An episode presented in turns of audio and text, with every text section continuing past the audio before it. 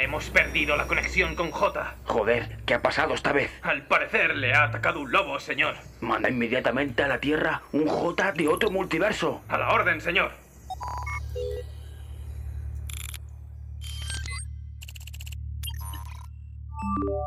Enviando.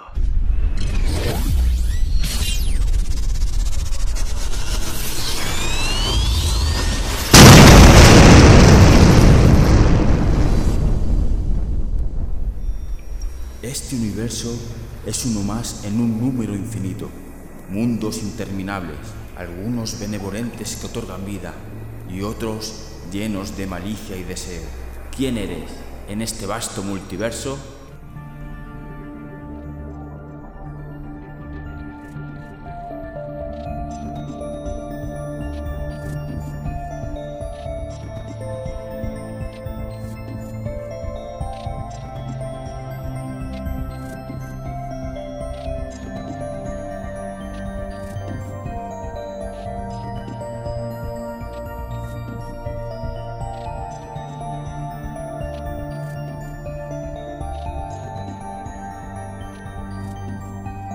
Bienvenidos gentes de otro multiverso a esta segunda temporada del multiverso de J. Y estrenamos temporada con una tercera parte de las series de los 80 y 90. A ver, esto en principio iba a ser solo un episodio. Luego lo dividí en dos. Y ahora por petición popular se ha convertido en una trilogía. ¿Habrá cuarta parte? Pues ni idea, porque muchas veces las cuartas partes son un desastre. Si no, mirar Indiana Jones o la reciente Matrix. ¿Esto qué es? Apagar esto, apagarlo. ¿Cómo se apaga? Vale. Si me olvidaba que en este lado del multiverso no se puede nombrar esa película. Está prohibidísimo.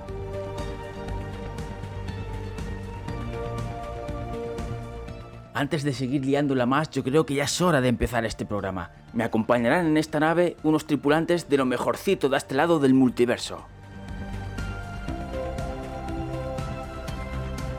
A ver, esta primera serie que vamos a hablar en realidad es de los 70, pero Telecinco en 1993 la repuso los fines de semana. Y es esta.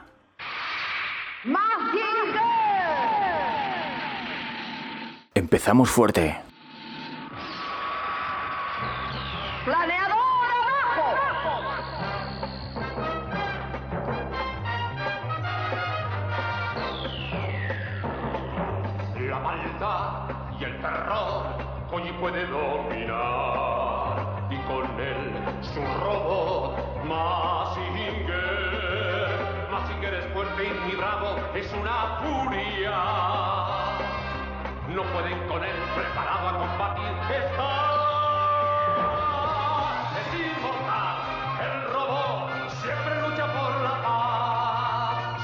La voz del cantante no os parece a la de Rafael. Es súper parecida, ¿eh? Vamos, bien podría haberla cantado él.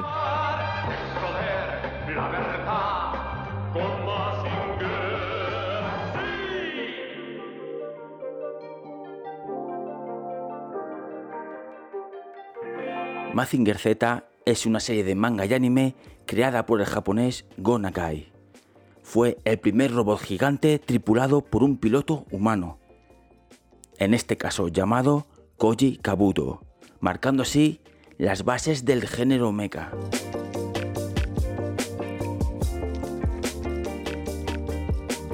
La historia de la serie trata sobre un grupo de científicos que disponen de un robot gigante, creado por el doctor Yuzo Kabuto, para así detener los planes de conquista del mundo que tiene el Doctor Infierno.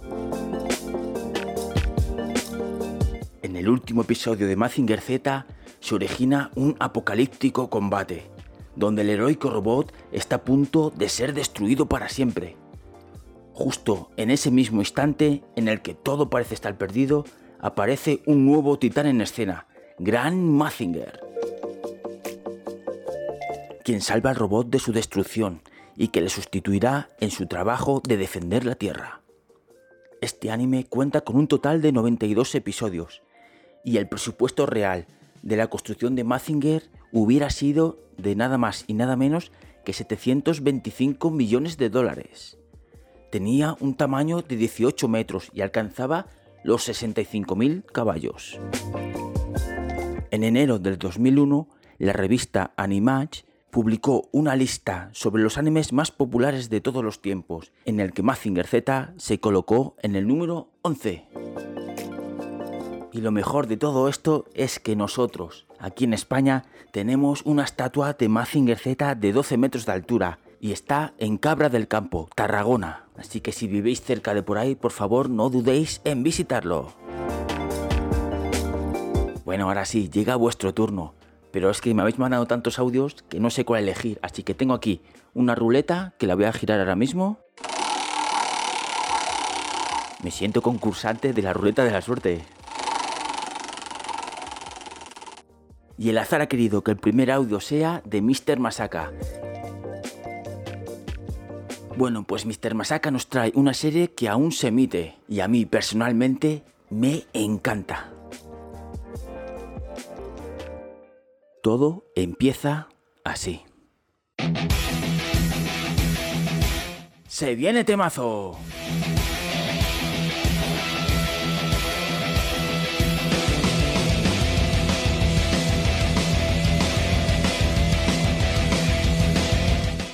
No me creo que estéis en la silla escuchando esto. Venga arriba.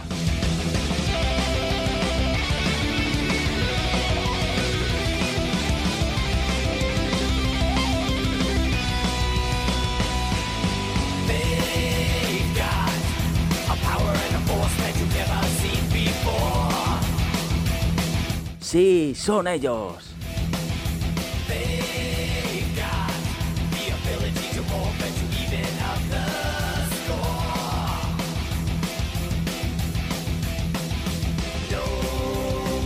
Ya vienen, ya están aquí.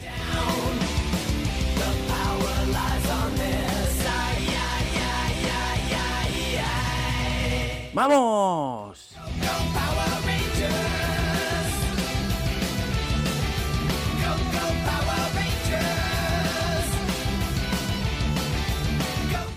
Saludos cordiales para los y las oyentes del multiverso de J.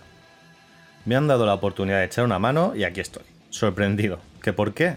Pues porque veo que ya existen dos programas previos hablando de series de los 80 y de los 90 y aún no ha salido la serie de la que os voy a hablar.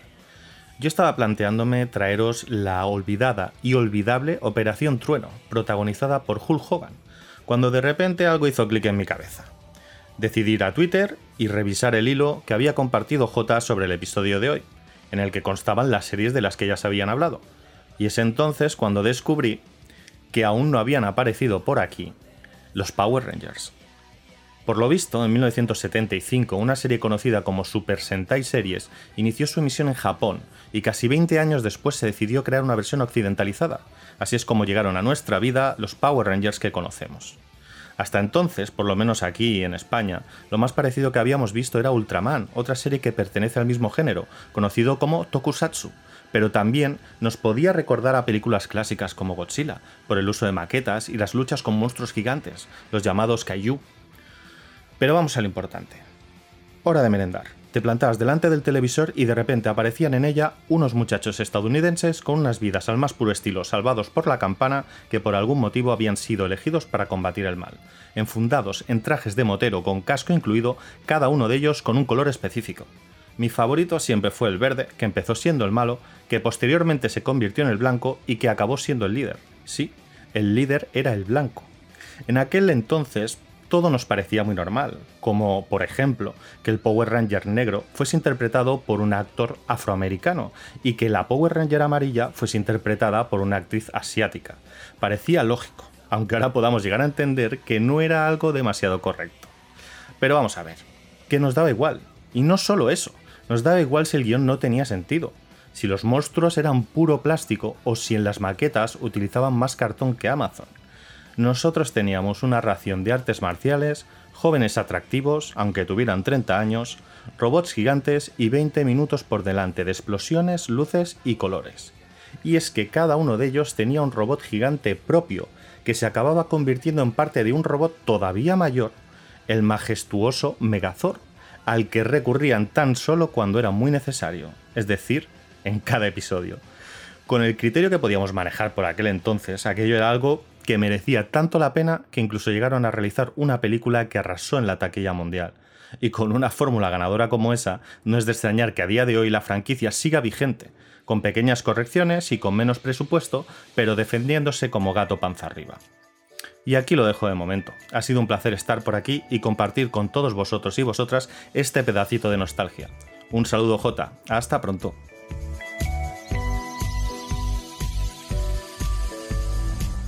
Gracias a ti, Mr. Masaka, por esta colaboración. Ya creía que nadie iba a coger Power Rangers. Y bueno, si queréis seguir a Mr. Masaka en Twitter, su nombre es mr-masaka, con cada kilo. Allí lo tendréis. Y es que ¿quién no ha tenido un juguete de los Power Rangers? O ha jugado en el recreo con sus compañeros a pelearse siendo Power Rangers. Es que esta serie es mitiquísima. Y otra curiosidad más sobre la serie es que, por ejemplo, tiene un día internacional. Pues como todo, ahora mismo todo el mundo, todas las cosas, todos los objetos tienen días internacionales, ¿no? Pues los Power Rangers igual. Se celebra el 28 de agosto. Tiene 28 temporadas esta serie, con un total de 941 episodios. Y seguramente seguirá sumando, sumando y sumando. Porque esto parece que no se acaba. Entre 2003 y 2009 fue propiedad de Walt Disney y actualmente la propiedad la tiene Hasbro.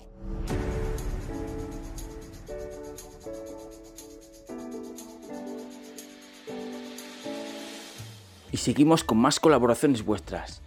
A ver, os explico. Tengo aquí unos globos con dentro tiene unos papeles con vuestros nombres, ¿no? Y voy a estallar uno con un dardo que tengo aquí y a ver qué nombre sale.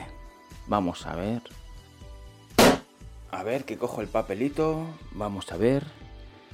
A ver quién es. La afortunada o el afortunado. Ah. a ver.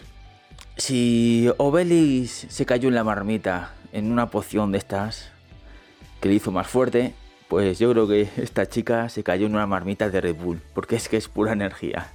A ver qué serie nos trae Eve. Sí, ya sé que me dijiste que no se pronunciaba así, que lo estaba pronunciando mal, pero como lo dije mal desde el principio, pues así te vas a quedar, como Eve. A ver qué series nos trae. Por favor, que no sea muy pastelosa, ¿vale?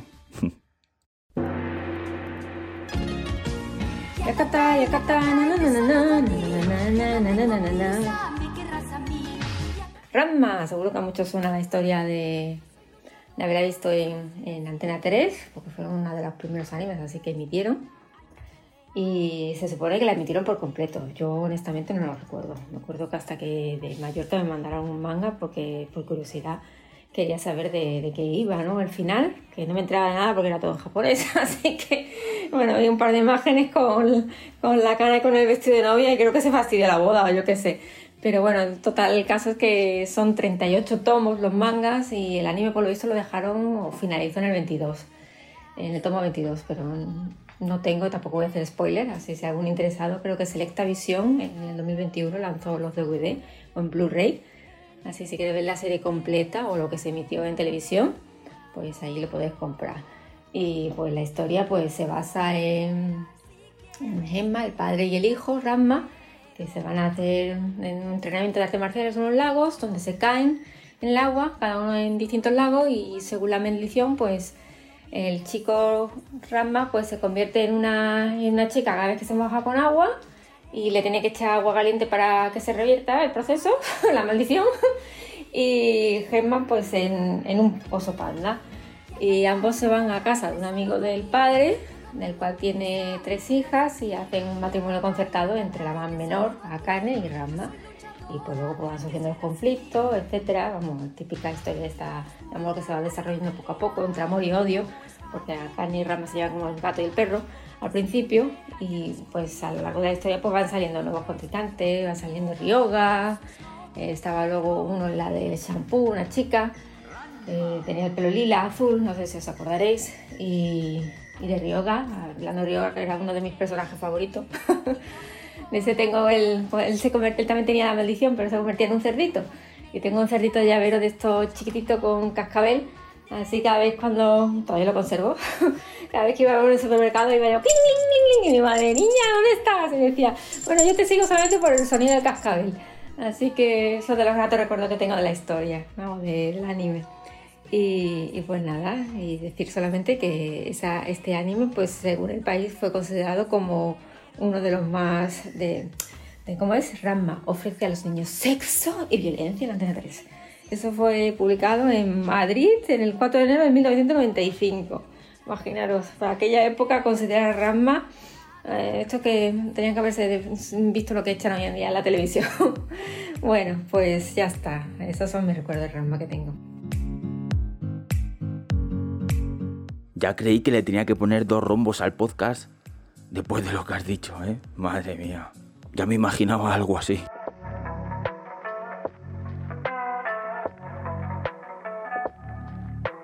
Tenemos una última llamada esta noche. A ver qué nos cuenta nuestra amiga Eve. Pero menos mal que todo ha acabado en un susto. Y por cierto, has elegido una serie también muy buena, ¿eh? Menos mal que no eran pastelosas como las dos anteriores. Esta sí que me molaba a mí bastante. Y tampoco supe del final, hasta ahora que lo acabo de leer. Y bueno, no está tan mal el final, oye. Mejor que el de los serranos, desde luego que es.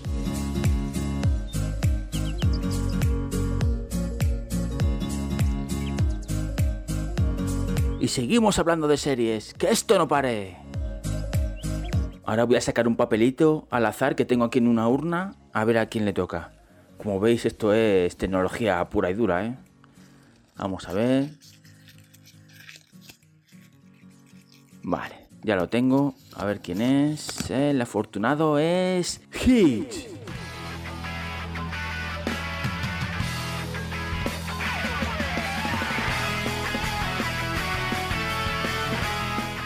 Muy buenas amantes del multiverso, aquí Hitch in the microphone, desde la butaca maldita os saludo a todos. Estoy aquí para hablaros de una serie llamada Digimon, pero antes ya sabes que tengo que dar las gracias a mi bro el J por dejarme entrar aquí y a todos vosotros por escucharme, ¿no? Una vez dicho esto, vamos a hablar de esta serie que ya empezaba cuando se estaba acabando el milenio, porque es de 1999 año donde se estrenaba mi película favorita, por todos ya lo sabéis que es Matrix, y esta serie pues bueno, también tiene su parafernalia digital, porque es que ya nos estábamos metiendo ahí, ¿no? Estábamos abandonando lo analógico y nos estábamos metiendo ya en las flipadas de ¡Guau! Estamos en otro mundo, tío. Esto es la isla Archivo, porque se llamaba así la isla donde iban estos siete chavales donde se encontraron a sus Digimon, ¿vale? La isla File. Entonces, pues esto es así. Eh, siete chavales viene una ola y se van a una isla y dicen, hostia, ¿dónde estamos? Y vienen unos monstruitos y esos monstruitos son más simpáticos que tu perro cuando le das de comer y mueve el rabo. Uy, qué mal ha sonado. Bueno, el caso es que la serie estaba bastante bien porque no solamente eran hostias y acción y transformaciones, sino que la serie sabía equilibrar esa dosis de acción con lo que viene siendo la relación de amistad entre el Digimon y el niño. Es en plan como que mm, tenían una relación afectiva de tal manera que cuando el niño estaba en peligro, el Digimon ese se ponía a digievolucionar, tío y ya se convertía en un cayú de estos en plan Godzilla y eso era la hostia, ¿sabes? Te sorprendías tú y a la vez el niño este de la serie decía, ahora mi bicho, ¿en qué se ha transformado, tío? Como para coger y discutir con el monstruo. Me coge y me arranca la yugular, pero con el dedo meñique, o sea, demencial. Y luego, claro, eso, sumado con la banda sonora que tenía esta serie, porque ¿quién no recuerda los temazos que tenía esto?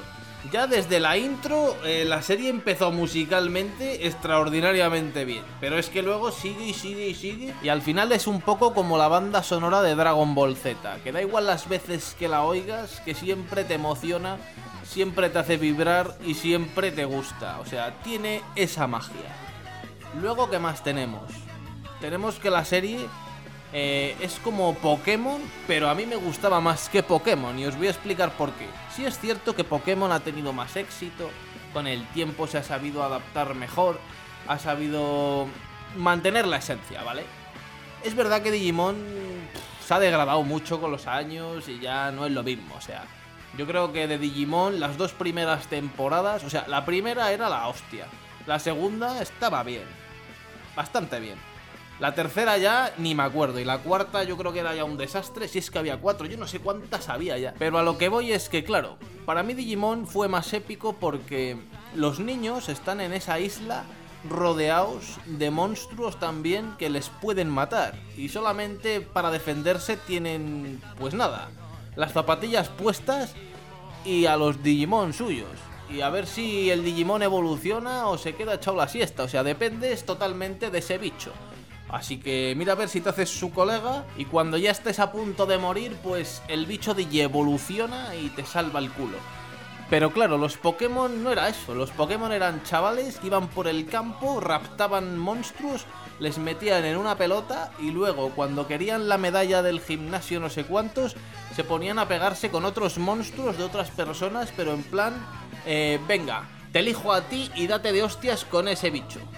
pues vale. Es en plan de no hay ningún factor de que me pueda morir yo. O sea, me estoy pegando porque quiero, ¿no? En los Pokémon básicamente es así. Te pegas por conseguir una medalla, un triunfo, llámalo X. Pero en Digimon te pegas o te matan, tío. Y eso es lo que más me molaba a mí de la serie. Obviamente a lo mejor ahora la veo, o vosotros mismos os la ponéis y ya no vais a sentir lo mismo. Porque claro, ya con los años uno percibe las cosas de distinta manera. A mí me pasó eso, por ejemplo, con la serie de Reina y Gaudi, que también es una serie cojonuda, ¿no? Pero la empecé a ver y no me gustó demasiado. La vi como demasiado infantil y ya no me quedé a ver más. Vi cinco episodios y dije, uff, esto no es para mí. Esto ya me pilla tarde. Ya soy demasiado mayor, yo creo, ya para ver esto. No sé. A lo mejor con Digimon me pasaría lo mismo. Puede ser.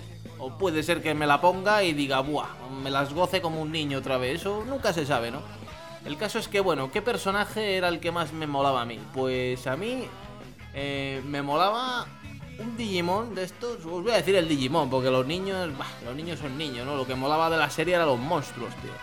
A mí el monstruo que me flipaba era uno que se llamaba Kabuterimon, que era el más feo, tío. Parecía como el alien este del Ridley Scott. Así, una boca llena de piños. Bueno, no se parecía al alien, pero ya te digo, era así delgado, tal, con un cuerno, lanzaba electricidad. A mí me flipaba. Yo le tuve hasta en muñeco, ya no sé ni dónde estará. ¿Y qué más os puedo contar? Bueno, también me flipaba pues el Huergarurumon, creo que se llamaba, que era como un lobo con pantalones, tío. Es que vaya diseños tenía los monstruos, ¿sabes? Luego estaba también el Wargreymon, que también ese, vamos, era brutal, que decías, buah, chaval, vaya aspecto tiene esto. Parece aquí un Predator, pero venido a más, tío. Y bueno, ¿qué más os puedo contar? Mira, no os lo vais a creer, pero ya os digo que esto es verídico, ¿vale? Había un niño en mi clase que no voy a decir su nombre, obviamente, ¿no? Para respetar su privacidad, pero mientras todos los demás ya empezábamos a decir, uy, me gusta esta, me gusta fulanita, me gusta aquella. No, de la típica, ¿no? Estás en clase y la niña que te gusta quiere sentarte a su lado y tal y cual. Pues este niño no, este niño... A este niño le gustaba la hermana de Tai que me parece que se llamaba Karen o algo así. Y me lo decía y yo flipaba, digo, pero ¿cómo te puede gustar si, si es un dibujo? No existe, joder. Pues sí, pues él estaba enamorado y decía que ojalá algún día se casase con el dibujo animado, no sé. A lo mejor lo que pensó el chaval fue, mira, eh, si algún día me caso, pues que sea con un dibujo animado, porque así, si da que el romance sale mal, pues cuando me tenga que divorciar, en vez de pasar por un juicio del demonio como el que está pasando, por ejemplo, ahora Johnny Depp, pues nada, agarra la goma y la borra del mapa. es que qué pasada, tío. Pero bueno, oye, cada uno es como es y habrá que respetar, es la que es, tío. Yo me acuerdo que que es lo que decía y no se me olvidará a mí eso en la vida porque claro, cosa más rara yo no he visto yo creo que nunca. Pero bueno, es lo que es. Así que nada, yo no creo que os tenga que decir nada más, ya me estoy enrollando demasiado, así que espero que estéis todos bien, que os molase Digimon, que hayáis viajado un poco hacia la nostalgia y que os hayáis echado unas risas. Si queréis más, ya sabéis que en la butaca maldita os espero y que Dios os salve de las ruedas negras. ¡Hasta la próxima!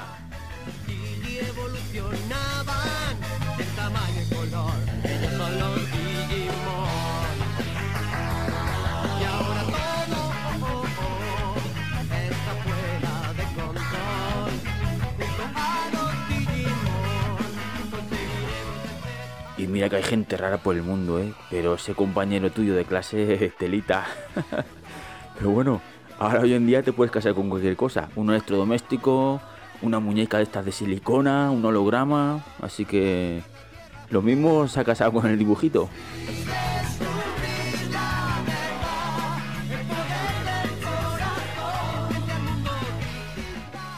En este tema de Digimon hay un debate siempre en alza que es si se copió o no de, de Pokémon. Si recordamos un poco, las dos series de dibujos tuvieron su origen en videojuegos.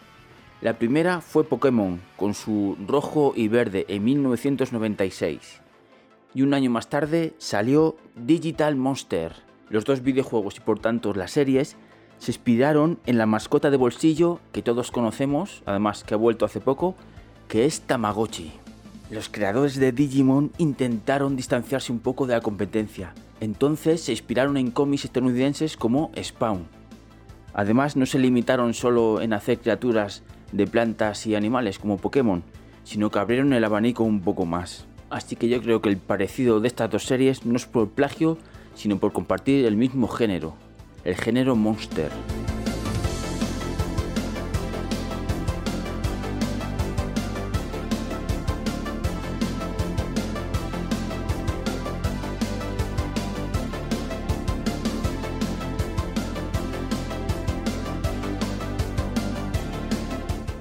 Muchísimas gracias bro por participar y si queréis oír las mejores reviews del cine actual, solo tenéis que pasaros por Spotify o Evox y buscar La Butaca Maldita, que ahí encontraréis al Bro Hit.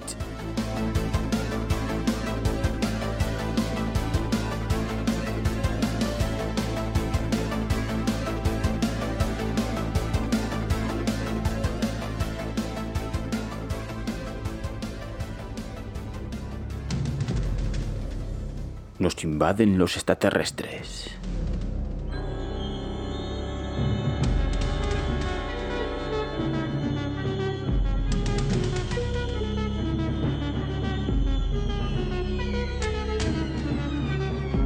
Hola, soy María Vázquez y yo vengo a hablarte de V, una serie que veía mucho cuando era pequeña. Eh, recuerdo que hizo furor en España. Era una serie de ciencia ficción. Se suponía que llegaban unos extraterrestres al planeta Tierra buscando la ayuda de la humanidad y la humanidad acababa por otorgársela y los extraterrestres que tenían forma humana pues eh, alcanzaban cotas de poder y aunque al principio parecían buenos, en realidad no lo eran. Eh, tenían forma humanoide, pero interiormente eran lagartos enormes y estaban cubiertos por una especie de piel para pasar inadvertidos. Y aunque se supone que venían buscando ayuda porque aquí en la Tierra teníamos algo elementos químicos que necesitaban, creo que era, eh, ellos lo que en realidad querían era el agua y quedarse con los humanos para tener provisiones de comida. Recuerdo también que tenía una esvástica, bueno, una esvástica deformada, porque en realidad la serie pretendía hacer una analogía entre el ascenso del nazismo y llevarlo a un mundo que nosotros conocemos y en el que pensamos que no podría suceder. Y era bastante rompedora porque la resistencia, las máximas autoridades, eran dos mujeres que eran Diana y Lidia. Que Diana era la mala, malísima, pero era la más como muy poderosa. Y recuerdo también que trató un tema escabroso para la época que era el aborto cuando una de las chicas de la resistencia quiso abortar, que para la época que era era todavía un tema mm, bastante delicado. La serie comenzó en el 83 y en principio fue un doble capítulo. Eh, no estaba previsto ser una serie, aunque al final se acabó convirtiendo en serie y no se emitió el final porque la cadena que lo producía decidió que no tenía suficiente audiencia como para seguir emitiéndola y se canceló, aunque después vinieron cómics y otros productos eh, en el que se supone que seguían como novelas, pero bueno, en televisión recordemos que eran los 80 y en muchas casas teníamos solo dos canales, entonces no nos, no nos llegó el final de V, una serie que nos tenía a todos revolucionados. Me acuerdo de que a mi vecina le encantaba uno de los chicos que salía, el actor era Jeff Jagger, y recuerdo que había venido en la revista Super Pop, si no me equivoco, y recuerdo que toda contenta nos había dicho, tengo un póster de Kyle. Y fuimos a verlo, lo había pegado en la pared, una clásica pared de Gotelé, y el póster no estaba suficientemente bien arrimado a la pared. Y recuerdo haberle puesto la mano encima y decirle, pero tienes que pegarlo mejor. Y al sacar la mano, la cara del muchacho se había quedado toda granulada por causa de la pared. Ese día provoqué un gran drama. Otra cosa curiosa es que uno de los extraterrestres, que se llamaba Willy, estaba interpretado por el actor Robert Englund, que tiempo después sería el que daría vida a Freddy Krueger.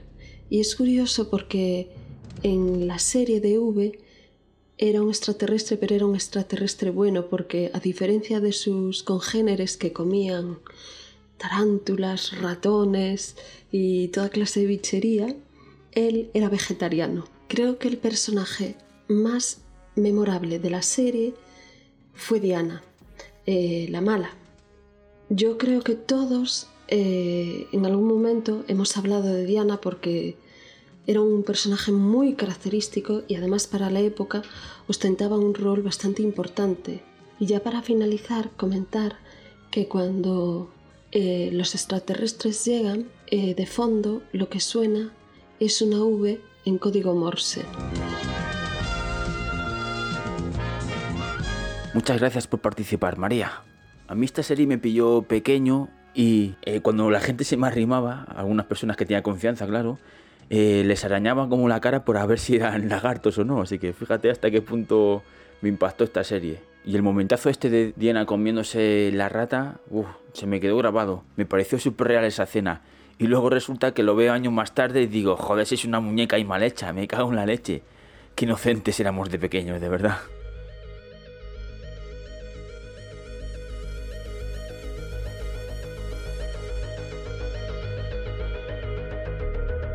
Y resulta que María, aparte de tener un buen gusto en las series, también es escritora y tiene varios libros en el mercado. Tiene tres libros de novela romántica, que son El viento agitó nuestras cadenas, Algunos puentes nunca arden y Canto al amor, que esos los podéis encontrar en Amazon. También tiene de fantasía, que son El caballo de la Valquiria, que se lo podéis encontrar en elaediciones.com. Y un puñado de relatos, también lo podéis encontrar en Amazon.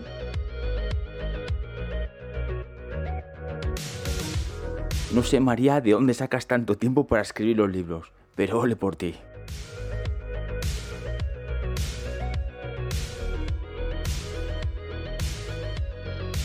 Ahora vamos a pasar de las tierras gallegas donde estaba María a tierras malagueñas donde nos espera Paloma. ¿Con qué serie? Pues con esta.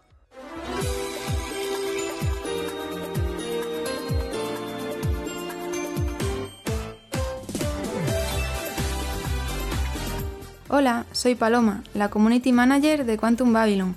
Y bueno, os voy a hablar de mi serie favorita de finales de los 90, que fue Sakura Card Captor. Es una serie que la primera vez que la vi fue pues con 7 años así, muy pequeñita. Y luego más tarde me la volví a ver, de hecho, varias veces porque, bueno, me encanta. E incluso cuando estaba en la universidad. Eh, bueno, lo que más me gustó al principio era la trama y los personajes que van apareciendo a lo largo del anime, ya que, mm, bueno, crean diferentes relaciones entre ellos, que además para la época eran bastante innovadoras y muy a contracorriente de lo que era la sociedad japonesa. Por ejemplo, se insinúan varias relaciones homosexuales como las del hermano de la prota, que es Sakura, y Yukito. Otra cosa que me gustó mucho fue la importancia del amor y la familia, el concepto de familia que tenían en la, en la casa de Sakura, ya que aún habiendo muerto la madre, era una familia súper entrañable en la que el padre hacía un rol de madre de aquella época y se apoyaban un montón y se cuidaban mucho entre ellos.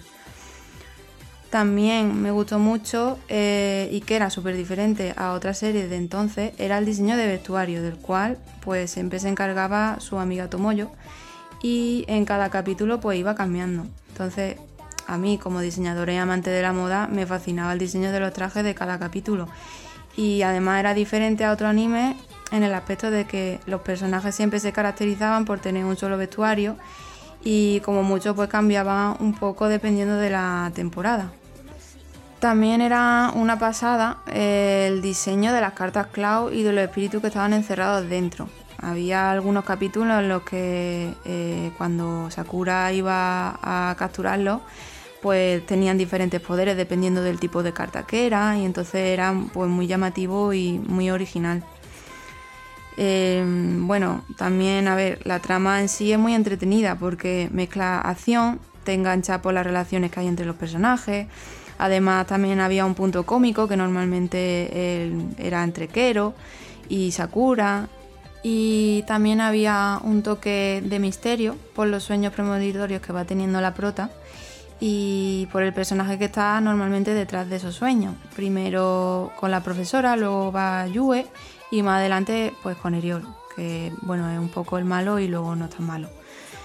Y bueno, un breve resumen de la historia es que va de una chica de unos 10 años llamada Sakura, que un día eh, en el sótano de su casa eh, se encuentra un libro lleno de polvo que resplandecía.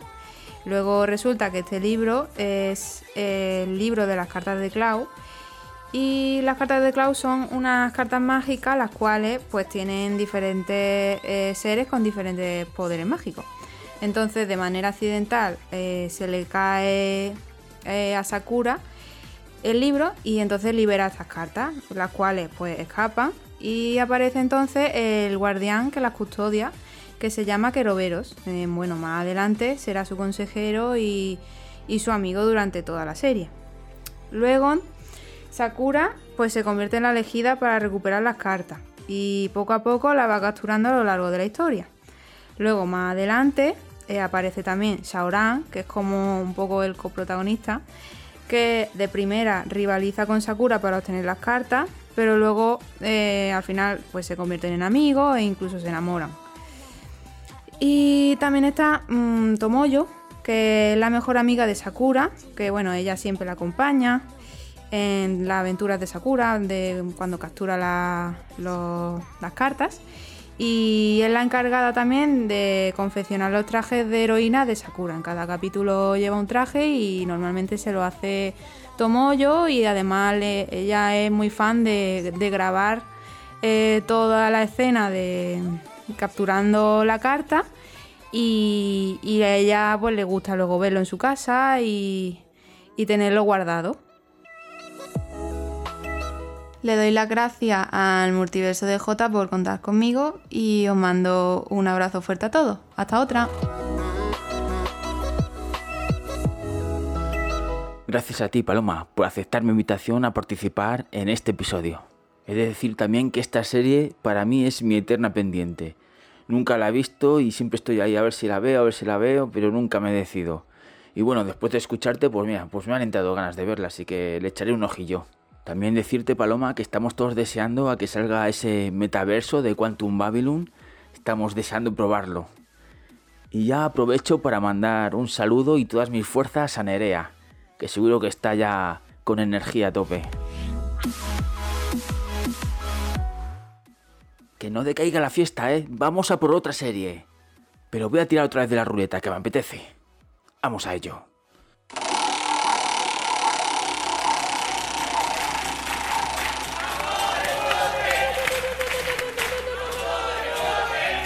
Uy, qué buena esta. Qué buena esta de 200 euros. Pero o das con ella o no te lleva los 200 y además pasas el turno, Álvaro. ¿La M de Manu? ¡No! Oh, qué mala suerte, es que no gano ni a esto. Pues nada, pues elijo yo al siguiente, ya está. Manu, te toca.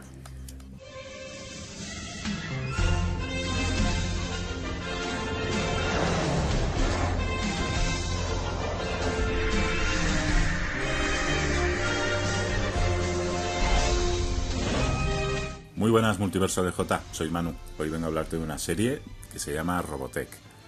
Robotech era una serie japonesa de anime que se emitía en Telecinco allá por los años 90 hasta el 95 y que provocaba que saliera corriendo de mi casa por la tarde rápidamente para no perderme nada y los fines de semana incluso viera episodios repetidos. ¿no? Eh, Robotech me gustaba porque tenía referencias a, varias series o películas o a cultura pop general de la época.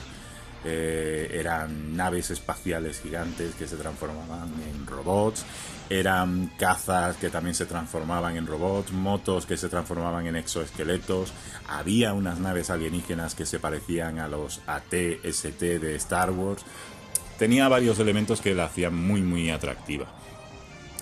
Eh, como digo, básicamente la serie iba pues de una tripulación de una nave, una nave gigante, una nave alienígena que se estrella a la Tierra, la SFD-1, que es el nombre original de la serie, Super Dimension Fortress Macros, también es conocida por este nombre, Macros, y que consigue pues aunar a la Tierra, que estaba envuelta en guerras civiles, pues para reconstruirla. El día de su inauguración, pues la Tierra sufre un ataque por una raza alienígena de gigantes llamados Centraedi, y el protagonista, mi favorito, mi personaje favorito, que es eh, Rick Hunter, un piloto acrobático, se ve envuelto ¿no? en ese combate y termina dentro de la nave. La nave, para evitar que haya más daños en la Tierra, pues realiza un salto y termina en la órbita de Plutón. ¿no? Termina en la otra punta del sistema solar. Consigo lleva a toda la población de la isla donde se había estrellado la nave. Y entonces la gracia de la serie es que básicamente la nave de combate, esa SFD-1 gigante alienígena, se termina convirtiendo en una nave planeta. Es una nave colonia, ¿no? Que intenta regresar a la Tierra. Eh, a lo largo de esto, pues se enfrenta con los Centraedi y también entabla relaciones con los Centraedis. Hay una facción de los cuales, pues, quiere conocer más a los humanos e incluso estos gigantes son, son miniaturizados, ¿no? Se convierten en, casi en estatura y proporciones de los humanos para entrar a conversaciones con ellos y amistad incluso, ¿no? Al final eh, plantea este, este dilema también, ¿no? El de culturas diferentes, que primer, el primer contacto es un combate y después, cuando se conocen, pueden entablar relaciones. Y después de fondo, la primera telenovela que vi, la verdad. Eh, hay un triángulo amoroso entre el prota Rick Hunter y dos personajes femeninos. Una es eh, Lin May, Mei Lin, puede ser, Lin May, que es una chica que quiere ser cantante, al final lo consigue, se convierte en una estrella tanto a nivel de lo que sería la nave o, o incluso a nivel de, la Tierra, ¿no? Y también Lisa, que es una compañera de una oficial, compañera de Rick Hunter, que al principio no se lleva muy bien, como suele pasar en estos triángulos amorosos, no se lleva muy bien, pero al final es eh, la pareja que consigue, consigue a Rick, ¿no? Eh, como dato curioso, decirte que la serie simplemente constaba de 35 episodios y que esto resultaba muy poco. Y entonces lo que hicieron fue un híbrido, un Frankenstein de series japonesas con temática de, robótica o de, o de, alienígenas e hicieron una amalgama cambiando los nombres eh, para que coincidieran como descendientes de los, eh, de los personajes de la primera parte de la serie, etcétera, etcétera. Eh, ese es el dato curioso realmente. Robotech como tal no existe, es una fusión de tres series diferentes. Y nada, espero que os haya gustado. Un saludo, chao.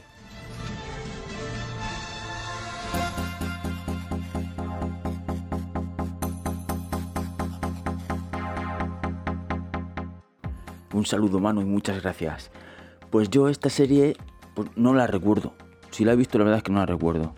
Pero sí que he jugado al videojuego. Ahí sobre principios de los 2000, 2002 o 2003, no recuerdo bien. Y la verdad es que me moló bastante.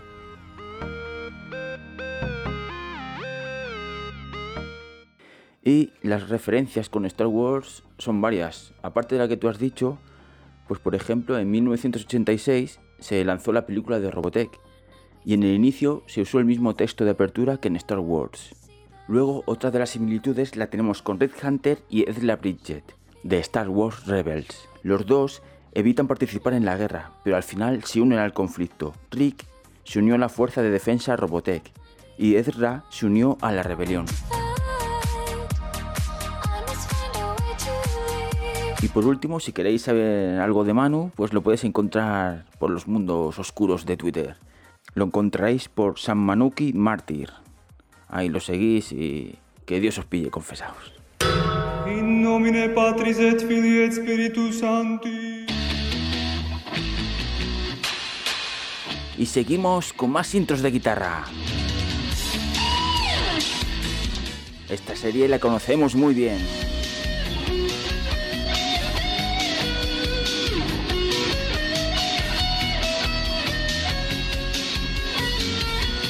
Hola, ¿qué tal? Esta vez os vengo a hablar de Sensación de Vivir.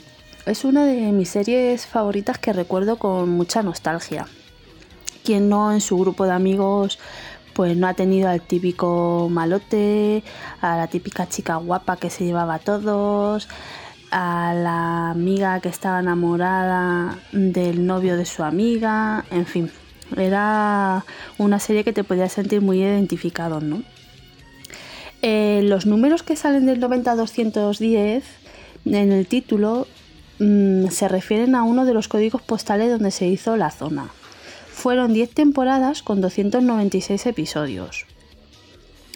Mi favorito, eh, sin duda, era Dylan. O sea, yo estaba enamorada de él. Eh, de hecho, cuando falleció en marzo de 2019, me quedé impactada porque era como alguien con el que había crecido, pues de pronto no lees esa noticia y no, no te lo crees. Y, bueno, parece ser que estaban haciendo como una miniserie. Eh, hay 10 capítulos, creo, hechos porque claro, una vez que fallece Luke Perry, pues la cancelaron, dejaron de hacerlo y creo que se puede ver en Netflix, me parece. Pero bueno, seguro que si os interesa, alguno puede buscar y encontrarlo por ahí y verlo porque parece ser que está bastante bien y hacen homenaje ¿no? a, Dylan en, esa serie que la que suele hacer homenajes es Brenda, porque cada año siempre suele subir algo en sus redes sociales. Y eso que decían que a Brenda pues, no se lleva bien con sus compañeros, ¿no? Eh, porque, bueno, siempre estaba de mal rollo, eh, se peleaba con muchas de sus compañeras, llegaba a los rodajes Mm, súper tarde porque claro, ella salía de fiesta todas las noches. Bueno, un día llegó al parecer con el pelo corto al rodaje sin consultar con nadie y los productores se cansaron y por eso en la cuarta temporada la despidieron. Que fue ahí cuando Kelly se empezó a convertir en protagonista de la serie. Y bueno, luego mm, me acuerdo también mucho de Steve, porque es que era gracioso del grupo, ¿no? El simpático, el, que salió con Kelly y que por eso Brandon siempre estaba así con los rifirrafes con, con él. Pues esta persona que ha hablado es mi hermana y me ha soltado aquí el audio y es que ni se ha despedido ni nada. Me ha dicho, hola, apáñatelas ahí como puedas. Venga, Chris, hasta luego, ¿eh? y sí, llegaban los viernes y en mi casa se veía sensación de vivir. A mí al principio la verdad es que no me gustaba, pero luego me terminó enganchando. Aquí el agente Johnson. Hemos encontrado el audio. Está sano y salvo. Nos disponemos a enviárselo a J.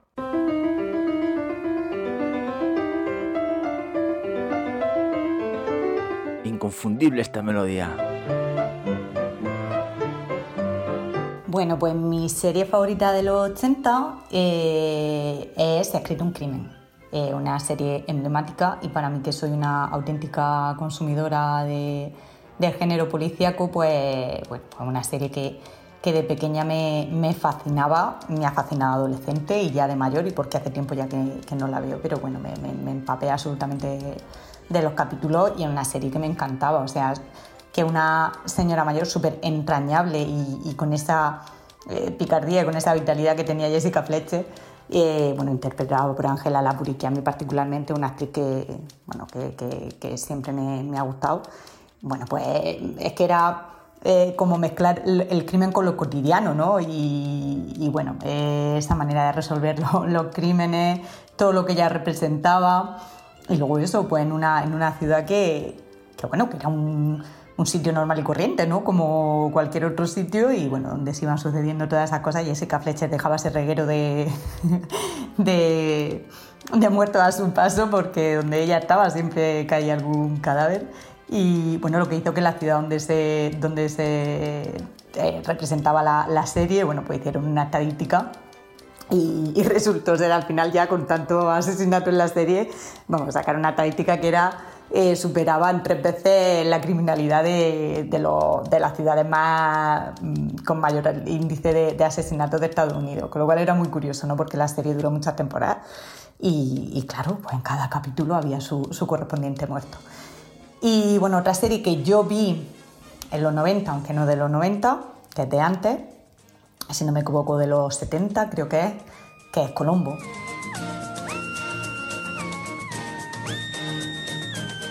Lo que pasa es que, claro, yo eh, nací en el 82 y, esta serie pues la vería a, principios de, los 90 eh, porque se ha revuelto muchísimas veces, que es una serie que ha mantenido muy bien el, tipo a lo largo de, los años, eh, bueno, con esa detective tan particular, con esa ironía, esa forma de hablar, ¿no? ese, ese aspecto tan, tan particular y esa forma de resolver lo- los crímenes que era única. Pero bueno, lo dicho, esta serie es un poco anterior, con lo cual pues eso, me quedaría con escrito un crimen, con Jessica Fletcher, eh, maravillosa, esa escritora de, de novela policíaca que resolvía sus propios crímenes.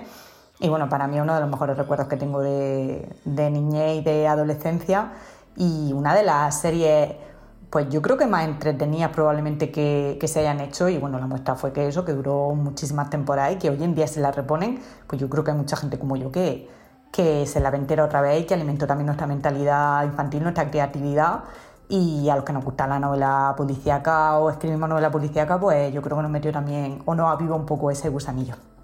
Y nada, nada más que eso. Un saludo. Muchas gracias Lorena por participar. Y bueno, me has mandado un audio en oferta. Un 2 por 1 ¿no? Un audio, dos series. Eso está genial. Os tengo que decir que os acordáis de este nombre, Lorena Escobar. Porque de aquí a un tiempo va a ser una escritora que yo lo sé, reconocida a nivel nacional. Y yo poder decir, Lorena Escobar ha pasado por el podcast El Multiverso de J. Eh, bien. y bueno, ha sacado un libro recientemente, El Ilustrador Paciente, que lo podéis encontrar en valhalacolecciones.com. Yo ya estoy esperando el mío porque la cosa promete con este libro. Si no, tiempo al tiempo, ya veréis. Y volviendo a las series que nos ha comentado Lorena, yo la verdad de pequeño no las vi, hay que decirlo. Yo me tiré más por las series de animación. Las vi ya cuando era mayor, pero bueno, está, joder, para que nos gusta este tipo de series policíacas detectivescas, nos hace pasar un buen rato, la verdad. Siempre estás intentando ir, ir por delante de la serie a ver quién es el asesino, intentando unir todas las piezas del puzzle antes de que se descubra todo. Son geniales estas series.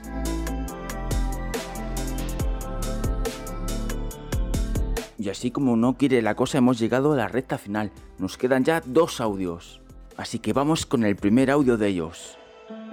A ver cómo presento yo a esta chica, a Nikki, ¿eh? después de lo que sé. O sea, a esta, a esta mujer no le importa probar la pizza con piña y cereza.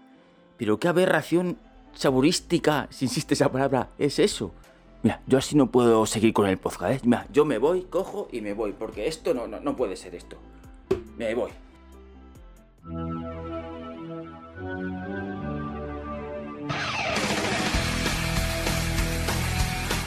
Ah, no, pues vuelvo que esta serie es muy buena.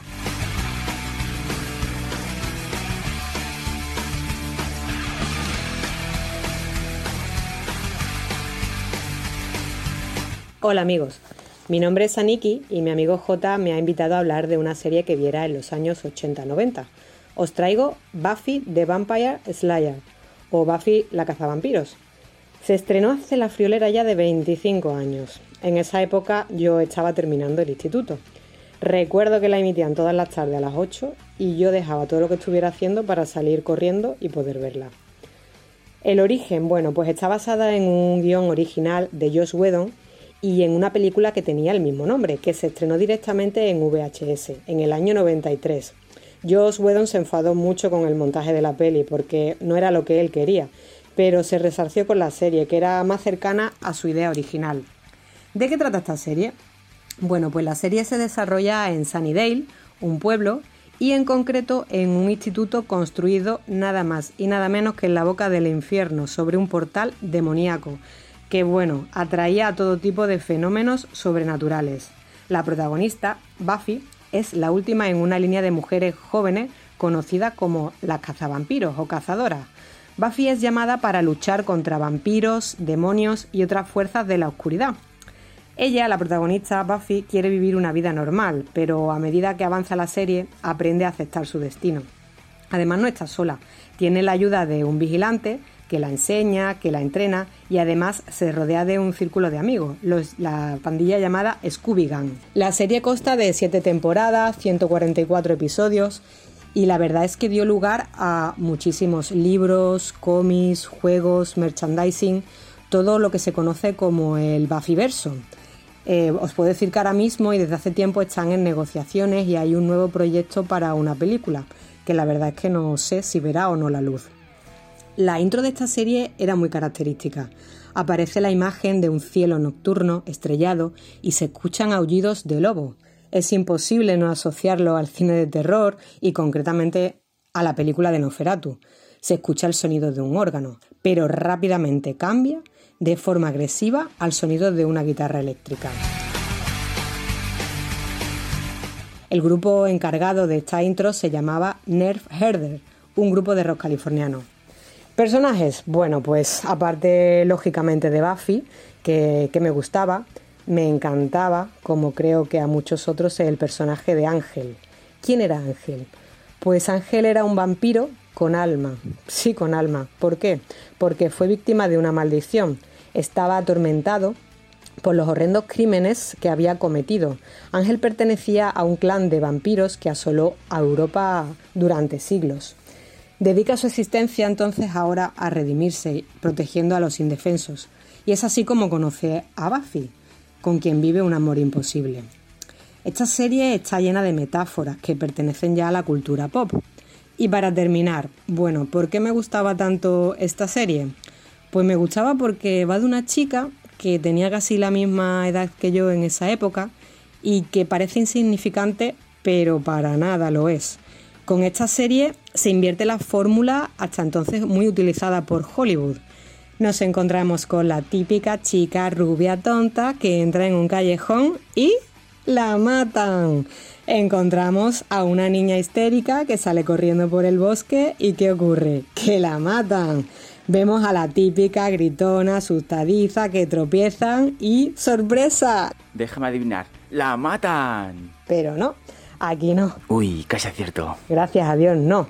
Es ella la que va aplastando y dando estopa a vampiros, a monstruos, a demonios. ¿Cómo no me va a gustar esta serie? Bueno, y hasta aquí llego. Muchísimas gracias por escucharme. Espero que os haya gustado mi colaboración y un beso a todos. Adiós.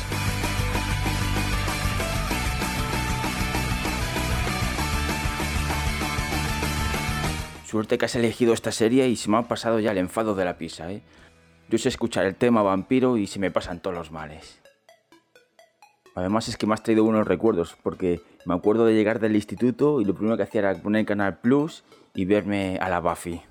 Así que muchas gracias a Nicky por esta extraordinaria colaboración. Y así llegamos a esta última, pero no menos importante, colaboración. No podía faltar en este podcast Justicia Poética, que a ver de qué serie nos habla hoy. Todo tuyo, Justicia. Adelante. Pues de la serie que voy a hablar yo os voy a dar algunas pistas a ver si sabéis cuál es. Son cuatro mujeres, hablan de sus fiestas, de sus ligoteos y de algún que otro problema. Son amigas y viven en Brooklyn. Ah, yo lo sé, yo lo sé. Sexo en Nueva York. No, es Sexo en Nueva York. son las chicas de oro. Y bueno, pues trata de cuatro mujeres que viven juntas a raíz de que una de ellas pone un anuncio porque acaba de quedarse viuda. Y a este anuncio acuden tres mujeres. Una de ellas es Dorothy, que se acaba de divorciar. Es de origen italoamericano y es de carácter un poco bastante brusco. Eh, Rose, que es la bonachona, eh, viene de una familia de granjeros y es así un poquito ingenua, o eso, o eso parece. Luego está Sofía, que es la madre de Dorothy, que esta es sin duda la más lista de, todas.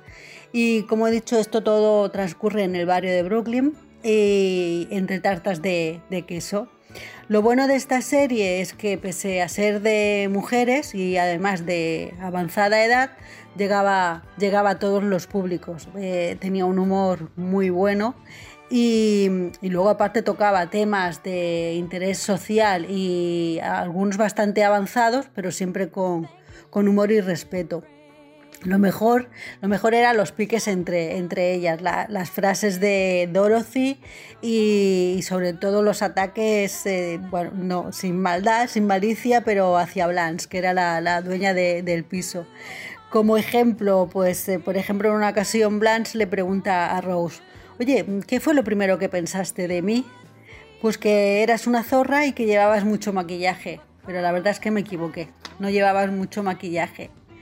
Como anécdotas, entre otros, pasaron por esta serie George Clooney, Quentin Tarantino y Julio Iglesias, por lo cual de no tiene nada que mediar tampoco a la serie de Friends y bueno, fueron precursores en esto de, introducir cameos y, gente en la serie. Eh, fue de tanto éxito que aún se siguen haciendo menciones, incluso en series de dibujos animados como Titan Go, que en, la, que creo que incluso hicieron algún cameo eh, real. Bueno, no sé cómo lo haría, si era de dibujos, pero bueno, eso dicen que la hicieron. Otra anécdota, pues como contar que Sofía, que hacía de madre de Dorothy, en realidad era un año menor que ella, pero bueno, parecía entre, entre el maquillaje y demás, parecía bastante mayor que ella. Hablando de Sofía, era mítica su frase de Sicilia, año 1920 contara lo que contara, siempre comenzaba la frase así. De hecho, yo la utilizo mucho, pero no, no, no cuela, no, al parecer la gente no, no sabe de qué va. Eh, otra, otra anécdota, bueno, comentan que la serie se terminó porque una de ellas, la protagonista de, que hacía de Blanche, no, estaba, no se llevaba bien con el resto del reparto pero bueno, lo dudo también porque una de las mejores, eh, de lo mejor de la, de la serie era la armonía que había entre ellas, por lo cual no sé si será real. Una de ellas llegó, no sé si fue hasta los 100 años, que murió hace poco, que era la intérprete de, de Rose. Pero mm, como, bueno, yo creo que es tan real, de eso de que se llevaban tan bien, esto es broma, porque, porque el resto murieron eh, todas, una, eh, o sea, seguido, una cada año. Eh, me parece que fallecieron hace cinco años y fue fallecer una, al año siguiente otra y al año siguiente otra. Es una anécdota un poco macabra, pero es lo que hay. Y bueno, que os la recomiendo a todos, es una serie de muchísimo humor Además, un humor súper inteligente y, no la podéis ver tanto en familia como con amigos como solo. Os la recomiendo. Venga, un saludo para todos. Un saludo, Justicia, mi colaboradora casa habitual. También decir que tuvimos una adaptación española de Las Chicas de Oro, que las protagonistas eran Concha Velasco, Carmen Maura, Lola Herrera y Alicia Armida. Tuvo una temporada con 25 capítulos y al parecer tuvo cierto éxito, porque por lo que estoy viendo obtuvo hasta un 22% de cuota de audiencia.